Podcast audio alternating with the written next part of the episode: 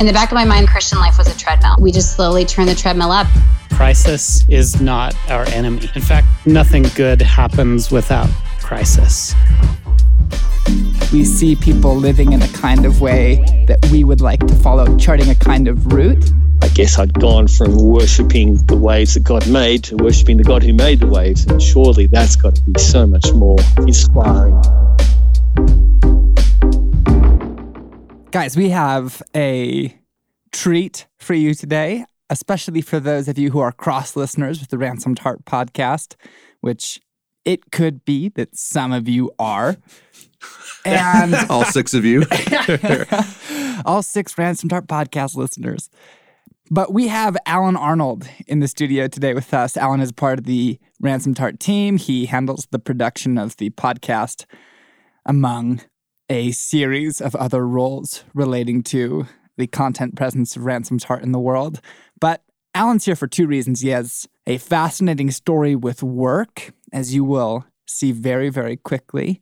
And then he has a long term study of an engagement with story.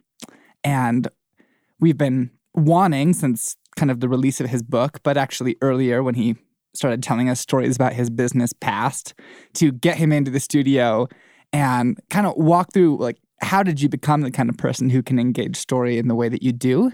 So pumped to have Allen here. Allen, welcome to the And Sons podcast. Thanks, Blaine. Wow. Just Feels- so you know, some ground rules: you can swear, but no f bombs. we do f bombs all the time on the Ransomed Heart podcast. We just edit it out. Oh, yeah, connecting some yeah, dots. Guys, come on. Speaking of the Ransomed Heart podcast, you mentioned on an episode about your book that you in your time as VP of fiction, is that right? At right. Thomas Nelson? Yes. Published between 500 and 600 novels. Yes. And that was over probably about eight or nine years, but uh, it was a blast because it was story of every kind. So historical, romance, sci-fi, young adult, contemporary, and getting to work with all types of storytellers, younger, older, bestsellers, first-time writers, but got to work, yeah, with hundreds and hundreds and hundreds of storytellers and published hundreds and hundreds of books. And then before that, got to work on the nonfiction side with people like Billy Graham and Max Lucado and uh, just a, a lot of well-known authors. So it's it's been my life. It feels like has been drawn to story and how you tell story, whether you're doing it in a nonfiction way or whether you're writing a novel. Fascinating. So what I want to know is in that process, what are some of the stories, or just specifically one, that from a work standpoint stands out to you of a piece of fiction that crossed your desk that you either thought, this is never going to work, and then something in the process of working with the author actually got the story moving, or thought, oh my goodness, this has passed not only my sniff test, but I can't stop reading. I, in my head right now, I'm going, please don't be Amish fiction. Please don't be Amish fiction. Please don't be Amish fiction. You saw hundreds and hundreds of manuscripts and books. Like, what do you choose from all of that?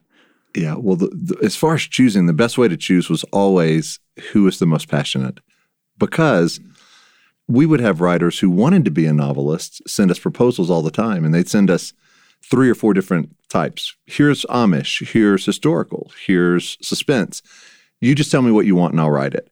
Well, they were trying to do everything they could to stack the deck to get published, but those were the people that I shied away from the most or the quickest because I knew they don't really have a passion for a specific story. They just want to be a they have a passion to be an author. But I want people who have a specific story that has to come out. And so you know, uh, when we were writing them, to me, the stories that first really attracted me were from an author named Stephen Lawhead. And Stephen Lawhead writes general market, really fantasy, Celtic mythology series. Most of the time, he's done a King Arthur series. He's done a series on Robin Hood, reimagined totally as if it happened in Wales in the 13th century. Very talented author. Well, I started reading his fiction before I got into publishing and I was out of college, and it really awakened me to the power of a story to bring you somewhere deeper. And I could tell there was a Christian worldview in it, but it was not Christian fiction. It was God soaked, but it was very earthy, very real, a lot of violence, and it wasn't trying to teach a lesson, but it was taking you on a journey that would change you by the end of it. And that's when I thought, man, I would love to do that one day. I would love to be part of that one day. And the cool thing is, once I got into publishing, over the course of the years, I actually became his publisher. Hmm. And the very series that awakened that in me, he came to me one day after we had done several new books and he said, Hey, what would you think about republishing these books that you first fell in love with, but now you're the publisher and we'll rework them? So it was a full circle into how God awakened you into story and then actually let you come full circle and work on those very stories for a new generation. That's super cool.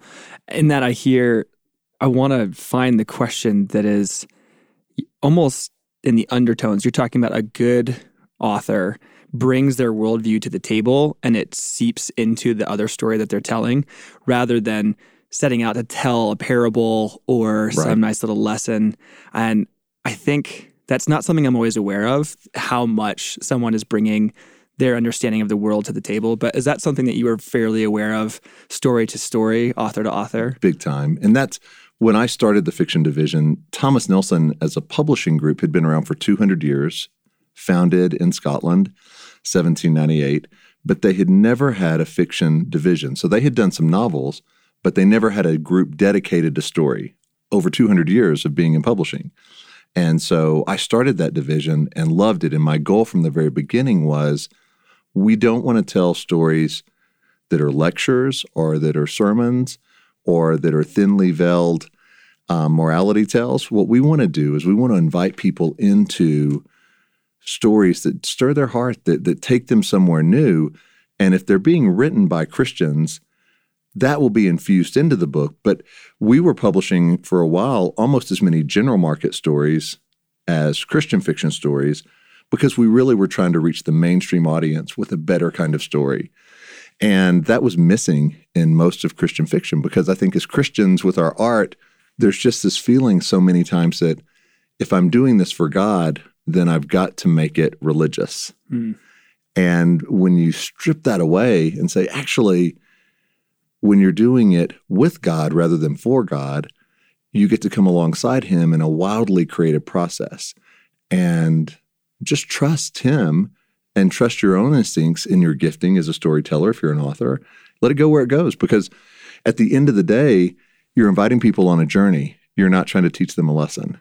And so that was our philosophy from the beginning. And, and I think we made a real difference in that world. That's so good. It is good, but I want to hit the brakes and I want to back up and go to somehow you ended up starting a publishing division inside a long term prestigious publisher, which just sounds kind of fundamentally impossible uh, or fascinating uh, how a person even goes about doing that. But I want to go to how that happened and let's fill in the story. So, first job out of college, what did you do? First job out of college, I worked at an ad agency. And for those of you who have seen like the HBO series Mad Men, it was a lot like that when I started. I mean, wild, highly creative, which I loved, but a lot of men there who were running the companies who were really in kind of a Peter Pan syndrome, meaning super creative, but young, had not learned how to become a man. And so were staying in this young place, which served them really well creatively in some ways. But you were working with people who had no self control, who had no real maturity. And so, guys, in my first job, like I can remember being in meetings where my boss would be smoking a cigarette. He'd say, Allen, you need to go out of town in about an hour, catch a plane. We're gonna you're gonna need to go calm this client down. And I'd say, Well, I, I can't really go in an hour. Like I've I've, I've got to prepare for the trip and I've, I can go tomorrow. I can't really go in an hour. And so he we'd be in a conference room and he'd be so mad he'd just pick up a chair and start throwing chairs at me. Like lunging the roller chairs, you know, the kind of heavy chairs. And uh, there was no HR department. It was really kind of like the Wild West. And, and some of the most creative campaigns came out of that shop. So it was fulfilling on a creative level. It was crazy on a life level. Uh, they would throw parties twice a year, and the parties, the posters around the, the office, we had 200 people at the company. And uh, the title of the party was The Best Party You'll Never Remember. And the whole goal was you can't bring a girlfriend, boyfriend, you can't bring a spouse. We're just going to go to this party, and there's going to be a lot of alcohol and a live band, and nobody's going to remember what happened the next day. We'll have limos to take you home. Like that was the culture of my first job. And it, it, it was it was a wild awakening to both I love creativity and it flourishes in certain places, but I also knew there had to be a better way to pursue creativity than what I was watching. I mean, I can't even imagine that. I know it's a different day and different age, and truly that sounds like the Wild West of your boss coming at you with rolling chairs and I mean, getting so pissed at you for not being able to drop everything at the drop of a hat. When you were you were in your 20s, you're 24, Right. Yeah, 23, 24. What were the things that were becoming clear and motivating you that you were wrestling with then through those years that that kind of guided your trajectory? Well, I knew I knew that God had called me to pursue creativity and art. At the same time, I knew that this was not the environment where I would flourish or it would flourish. And so I remember waking up one day just saying, I love what I get to do. But at the end of the day, if I end up selling more sugar water, we were working on the Pepsi account at the time.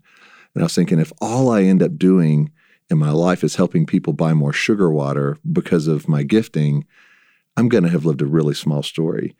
And so at that point, I made the shift into the Christian publishing industry. And I felt like at least at that point, I didn't know a whole lot about where I wanted to be, you know, a decade from them, but I knew at least I want to take my gifting and I want to do it for something that matters. It has some eternal value. And that's actually where I met John Eldredge, your dad. I met him on a book campaign before I had started the fiction division. I was on the marketing team and overseeing the branding and marketing. And so my life started to change when I surrounded myself in a different environment where I could not only use my gifting, but but felt like it was for something that had some eternal value instead of just simply stuff. Okay, so this is a super practical question because that almost sounds like way too easy of a shift. Like you're at this crazy secular party place and then you like walk out the door and right into the door at Thomas Nelson. How long were you wrestling with do I stick this job out? Do I put in some miles? Because that's a question so many guys are asking. Well, yeah, Sam, thanks. It it wasn't, you know, I, I'm given the quick top line summary, but at the time when I was at that agency, I wrestled with that question for about a year. And I was working, I'd shifted to a different account, a larger account, and it was high stress, but it was a lot of recognition and it was going really well. And I started to realize this is not sustainable for my heart in this environment, but I don't have a lot of options. I didn't think I did. Well, about that time, the, the account pulled out. And at an ad agency, when an account leaves, your job is in danger because your, your income is tied to that account. So if the account says, bye, we're going to another agency, oftentimes the whole staff on that account gets fired. Well, our account pulled out. And when they did, they came to me and said, Hey, Allen, look, we're, we're letting most of your team go. We're going to keep you. We don't have a new account right now, but we're pitching the Texas lottery. And so we want you to run point on a lot of the pitching of that. And I don't have a problem if people want to play the lottery, but I didn't want to be the guy promoting the lottery to people and making more people want to play it. And so that was a real test for me early in my career because I could keep my salary and this pitch would have lasted, you know, the, the probably half a year. And by the time that was done, there would probably be a bigger account. So I could have just said, I'm I don't really like this, but I'm just gonna shut up and do it. But I told them no, I, I didn't feel like that was an account I could put my heart behind and didn't want to be part of that. And so they were in the process of letting me go when this other opportunity came up and got open that door. But it was there was risk involved. And honestly, guys, if I had just taken the easy way out at that time and just said, you know what, I don't really believe in this, but I'm going to do it because it pays the bills and I'll try to just do it as short as I can and and get out of it. If I had done that, I probably wouldn't be where I am today because it was only when I said no and they started the process of letting me go that I found this new opportunity. Crazy. That's amazing. Would, how did that happen? You say God opened this door. Yeah. How did God open that door? Well, he, because I think what happened was once I said, I'm not going to do this, and I was in an agency of about 200 people, and best I know, I was one of two believers at the agency. And I would, you know, like some days I would happen to have a, a book, or if I was going like to a study afterwards, I might have my Bible with me. And I mean, it was disruptive to the people around me because their perception of a Christian wasn't really who I was. I, I, was breaking their stereotype, and yet they still found it very awkward and a little bit offensive. And so once I started to allow myself to say, I do have a calling, and I'm not going to just do anything for a job, for a paycheck. I'm not going to rationalize it. That was when I started to learn more about my identity and also more to lean into God because all of a sudden it wasn't up to me. It was going to be a little more up to Him on how things worked out.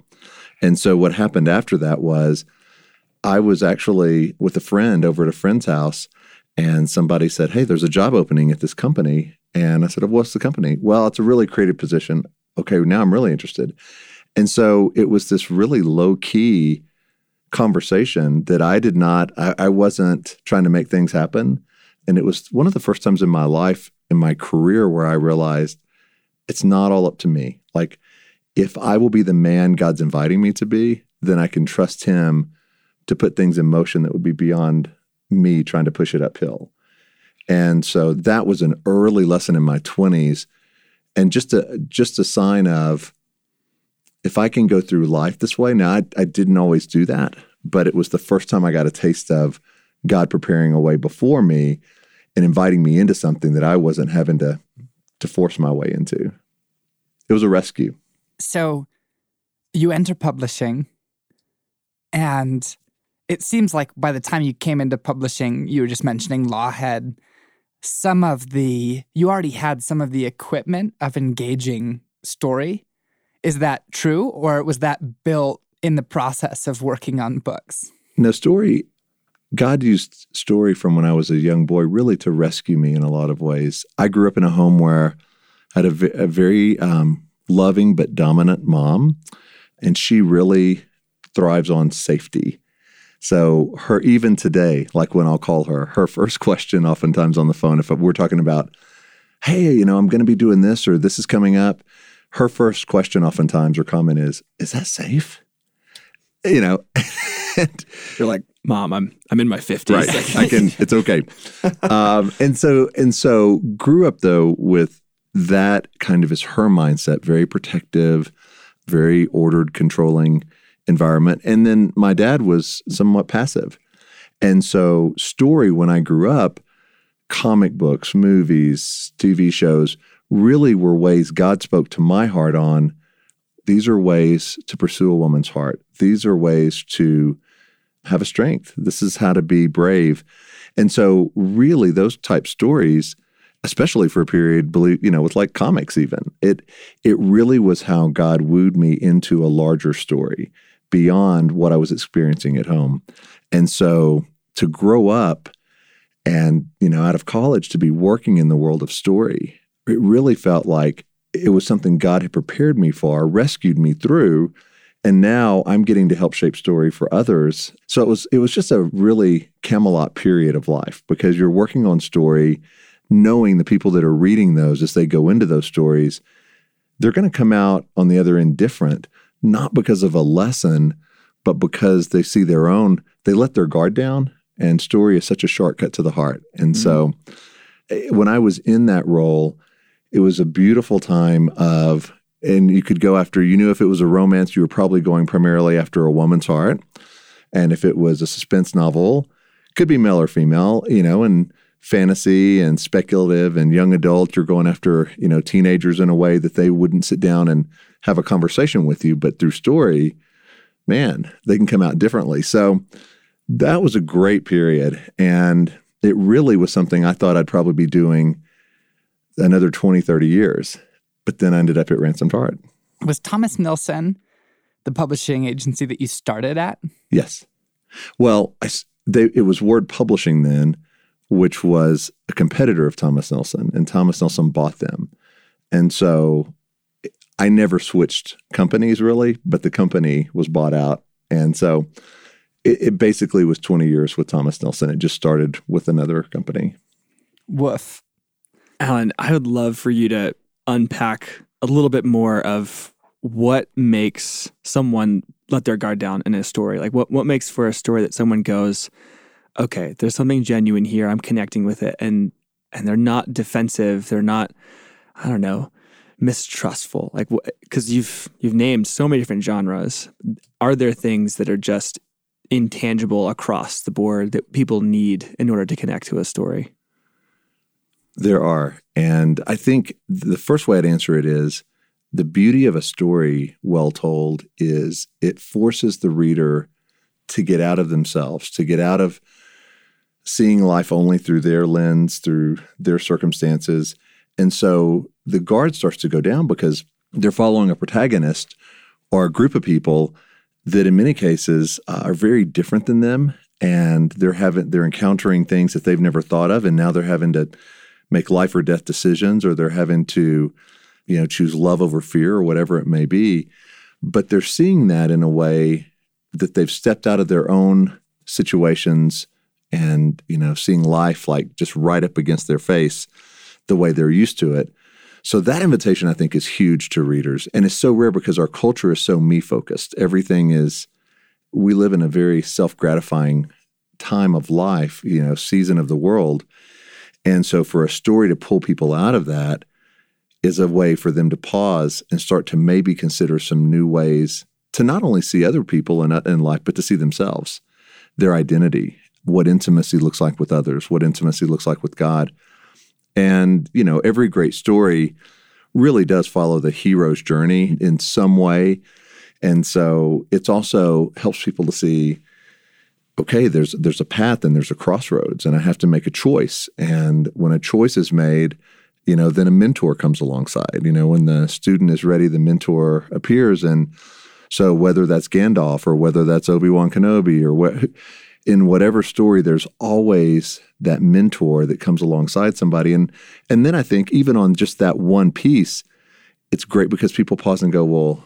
I'm kind of doing life on my own. Like I don't really, you know, nobody in my life looks like a Gandalf. Well, great. It may be, you know, your librarian, or it may be the next door neighbor, and they don't look at all like what you imagined a mentor would look like.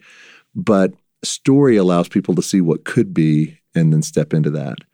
And counterwise, the worst stories, I think, are the stories that try to teach a lesson and are, or preach a sermon and are heavy handed and thinly veiled characters and cardboard situations. Uh, it just like I had to tell many writers, look, I think you've got something to say to people, and it's a sermon. So don't waste the reader's time and try to put it in a story. Preach a sermon, like go be a preacher or go be a teacher. But the best way to invite people into a story, if you're a storyteller, is to invite them into your journey.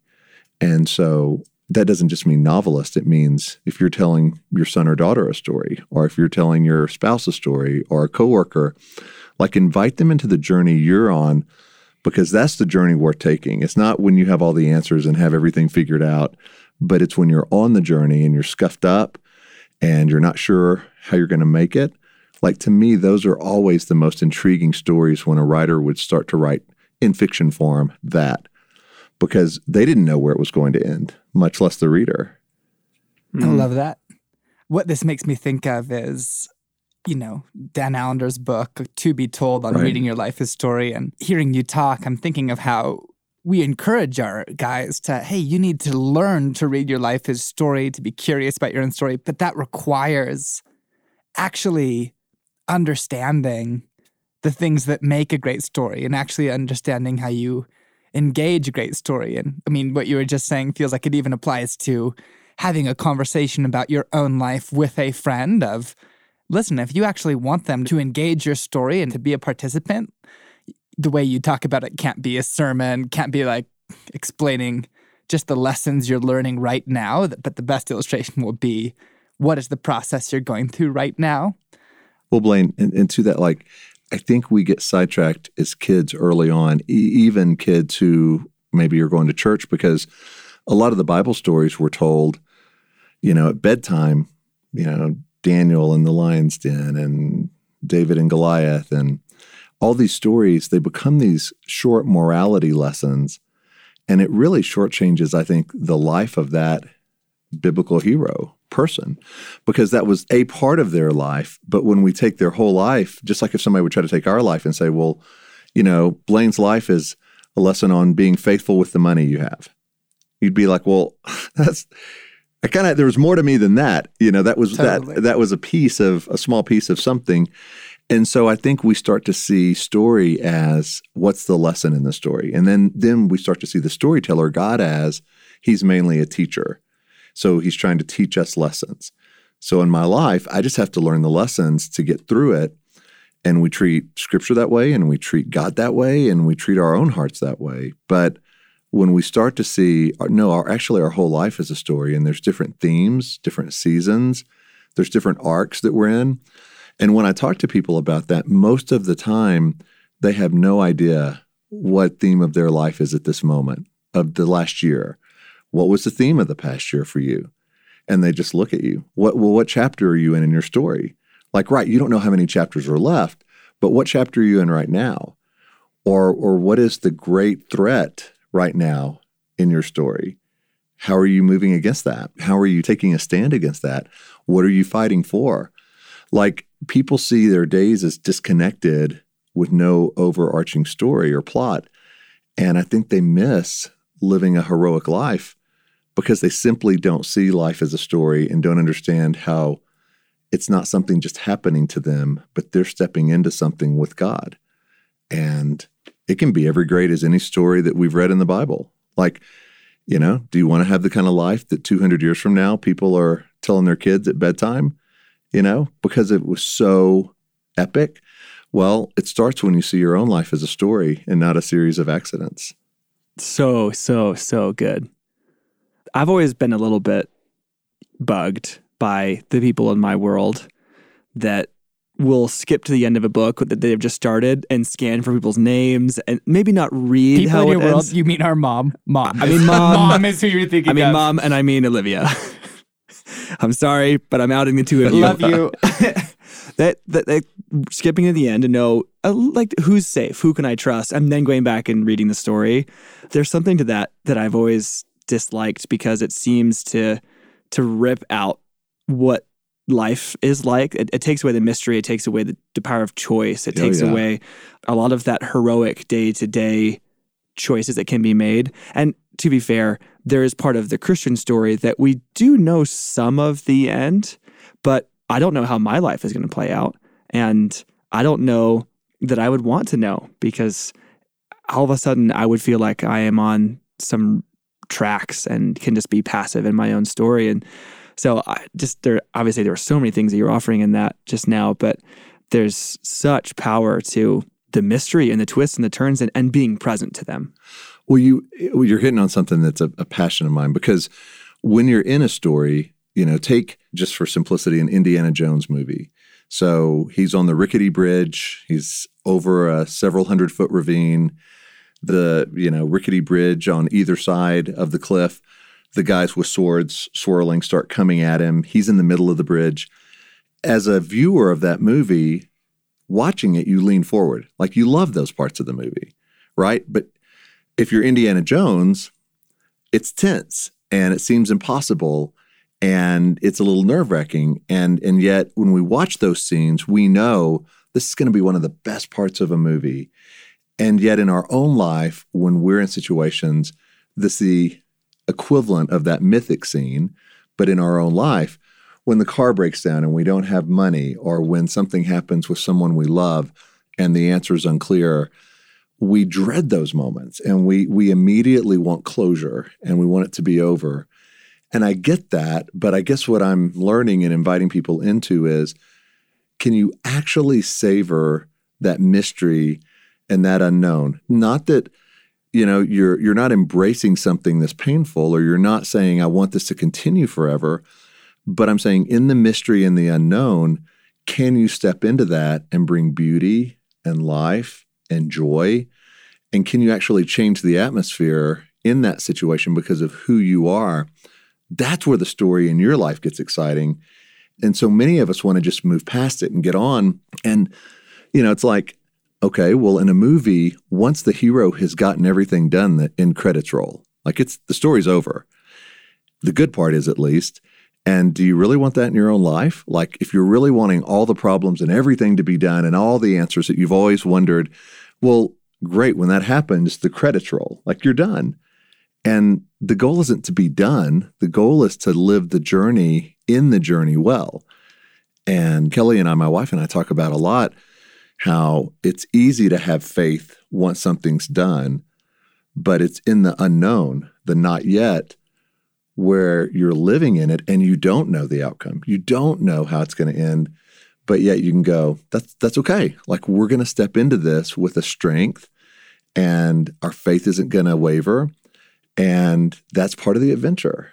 And I don't know, like to me, that's what faith is. It's stepping into the not yet, the unknown, and not hunkering down, hoping that you'll, you know, survive. And then once you're surviving throwing a party, it's throwing a party in the midst of the shitstorm. Yeah, I'm not convicted at all by anything you're saying.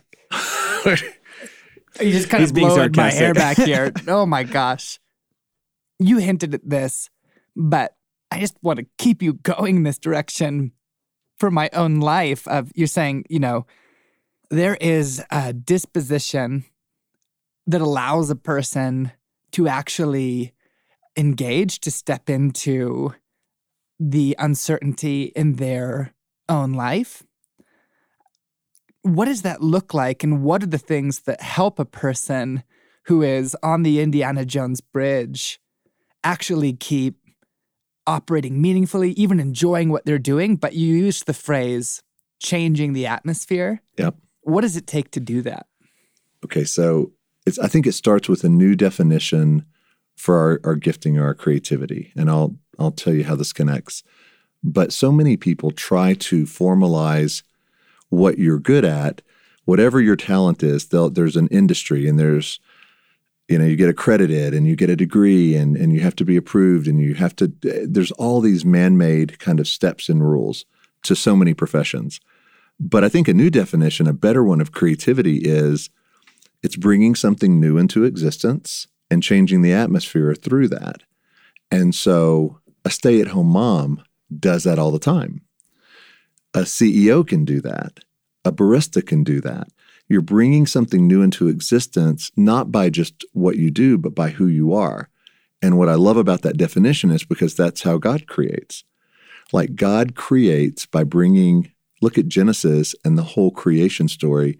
He's bringing things into existence that weren't there, and he's literally changing the atmosphere. I mean, part of what he's bringing in are, are oceans and and mountains and the you know stars and and also though people and animals and and so how do we bring things into existence? What is our calling on that? Now take that and go into our daily life. Well, we all face chaos.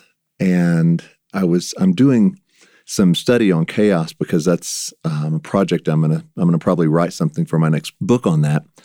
And the first time chaos is mentioned in the Bible is in Genesis 1 1, like the, the very beginning. Or I'm sorry, in Genesis 1 2. So it's, you know, in the beginning is Genesis 1 1. Genesis 1 2 is, talks about this black, murky nothingness that's this mysterious kind of single verse between Genesis 1 1 in the beginning and 1 3 and God created. And in 1 2, it talks about what a lot of the Hebrew scholars say is chaos. And they would say, somehow before creation, there was something because it was chaotic. It was chaos, and the Spirit hovers over that. And what they would say is in that section of the verse, God is bringing order out of chaos. He's creating and changing the atmosphere out of chaos. And so that got me wondering okay, as his sons and daughters, usually when we face chaos, I mean, the typical reaction to our chaos in our lives is we hunker down, we try to wait it out, we panic, we freeze, but rarely do we step into chaos, into the eye of the storm as sons and daughters of God and say, now we're going to change the atmosphere. we're going to step into chaos. We're not asking for it, we're not inviting it, we're not creating chaos, but chaos comes. And so now we have a choice. Do we either change chaos or does chaos change us? And so to step into our lives into chaos and actually, as sons and daughters of God, take our gifting, take our strength, take our identity, and change the atmosphere, I think is huge. So I think, guys, though, if we can approach when chaos hits our lives, and, and it's usually daily, and usually chaos is just when your life is feeling totally out of control, disordered, you're losing heart, it, it's stealing your joy, it's creating panic and fear rather than hunkering down or growing bitter or fearful to say, I'm going to step into this. And the image in my mind is somebody stepping into the eye of the storm. I'm not running from it. I'm not locking myself in a basement.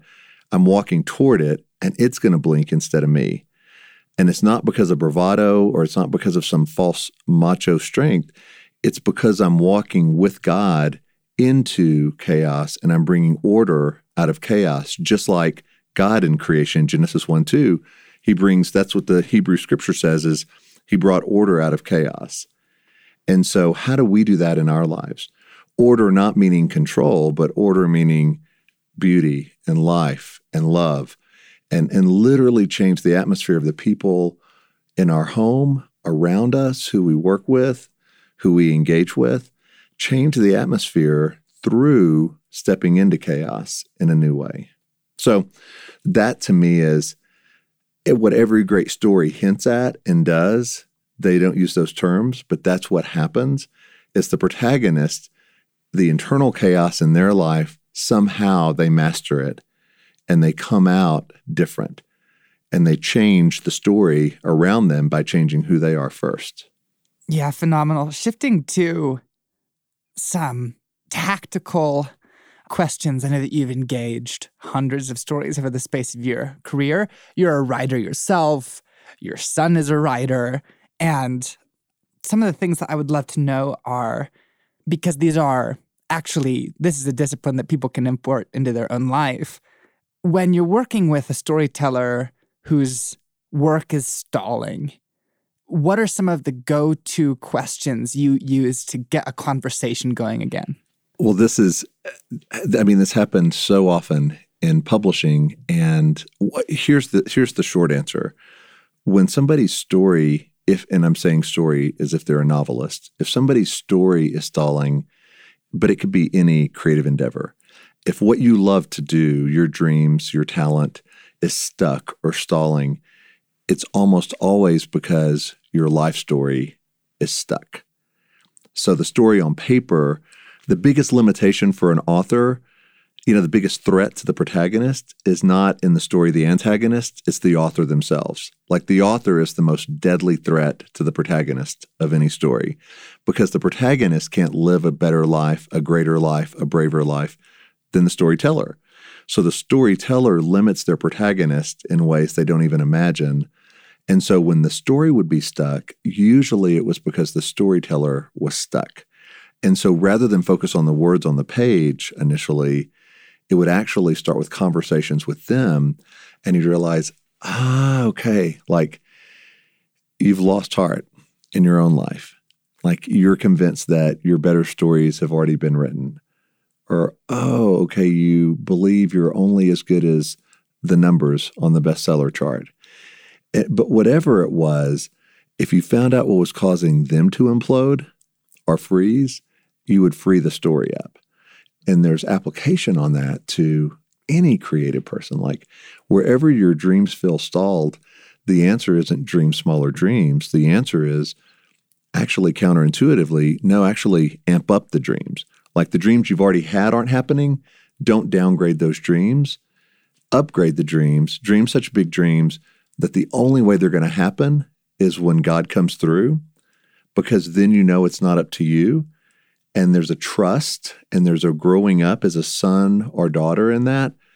And so, if you want your story to get unstuck, I think it starts with getting your life unstuck. And usually that's growing in expectancy for what God will do and releasing this thought that it's all up to you. Because the it's all up to you just creates, you know, if it's quicksand, you're going to sink quicker by trying to get yourself out of the quicksand. Allen, that's phenomenal. Thanks for coming on the podcast. This has been so fun. It's been, I've loved it. Yeah, it's been a blast. Thanks for listening to the podcast today, guys. We hope that you've enjoyed it. If you have, we hope that you might send this along to someone in your world. I'm not asking for a five star rating or a review, rather, that if something about this podcast struck you, that you might pass this off to somebody that you think would really enjoy it. Looking for more? Good news. There is a new issue of Anson's Magazine. If you're listening to this after October 10th, if it's before October 10th, you can just wait. And there's always the chance we might be late. Sometimes we send you guys over to social media to keep up with us, but so little really happens on social media now, that's kind of a moot point. And make sure you keep your eyes peeled for our films rolling out in the fall. See you guys next week.